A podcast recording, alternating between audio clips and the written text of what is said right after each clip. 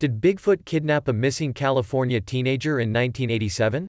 After reading this headline, you may wonder why I would start a true crime or strange disappearance story about a legendary creature referred to as either Bigfoot or Sasquatch.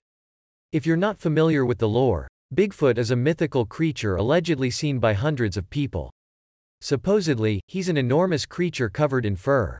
There is also the popular video taken on October 20, 1967, by Roger Patterson and Bob Gimlin at Bluff Creek in Northern California. I have seen the footage often. The creature looks like a gigantic ape, but it's not. Even today, cynics continue trying to discredit the footage.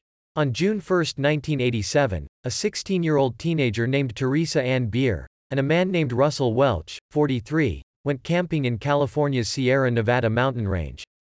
Allegedly, Welch has encountered the legendary Bigfoot creature in the past. After Bier and Welch entered the mountains, only Welch returned. He claimed to have last seen Teresa on June 2. He said they both encountered Bigfoot, and that Teresa chased after the creature. He didn't see her again. Of course, authorities didn't believe Welch. They launched a comprehensive search into the area where Bier and Welch allegedly camped. They didn't find Bier. She had vanished. Authorities arrested Welch on June 11 and charged him with abducting Bier. However, they couldn't prove Welch had taken her against her will. Some of her friends said Teresa planned to skip school on June 1 and search for Bigfoot. They also found no evidence that Welch had killed Bier. Although authorities understood the Bigfoot abduction sounded absurd, they dropped their charges against Welch and released him. The prosecutor didn't want to ask a jury to convict a man with no evidence. The prosecutor felt that once they uncovered evidence, they could always arrest Welch and prosecute him later. Over 30 years have passed since Bier vanished in the California wilderness. Authorities still haven't prosecuted anyone for Teresa's disappearance. When authorities looked into Teresa's background, what they found troubled them.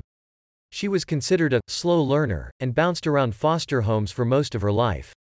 She eventually ended up living with an uncle named John Richmond. He was an acquaintance of Russell Welch. Richmond contacted authorities after she didn't return home on June 1. Today, Teresa Bier's disappearance remains just as extraordinary as the Bigfoot legend itself. After reviewing various details about this case, I had many questions. For one, why would Teresa be with a 43 year old man? Supposedly, Welch told Teresa's uncle he would drive her to school.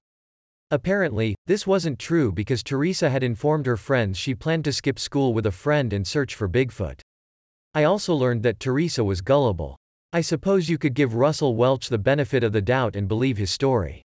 However, I just cannot believe Teresa chased after a mythical creature. If anything, I do believe it's possible Teresa wandered away and got lost. She probably didn't know the terrain, so this is possible.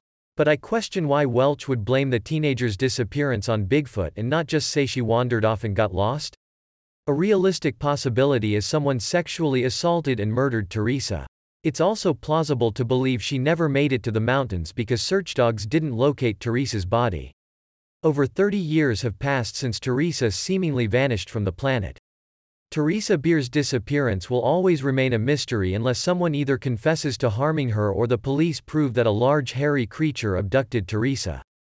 My guess is that neither happens.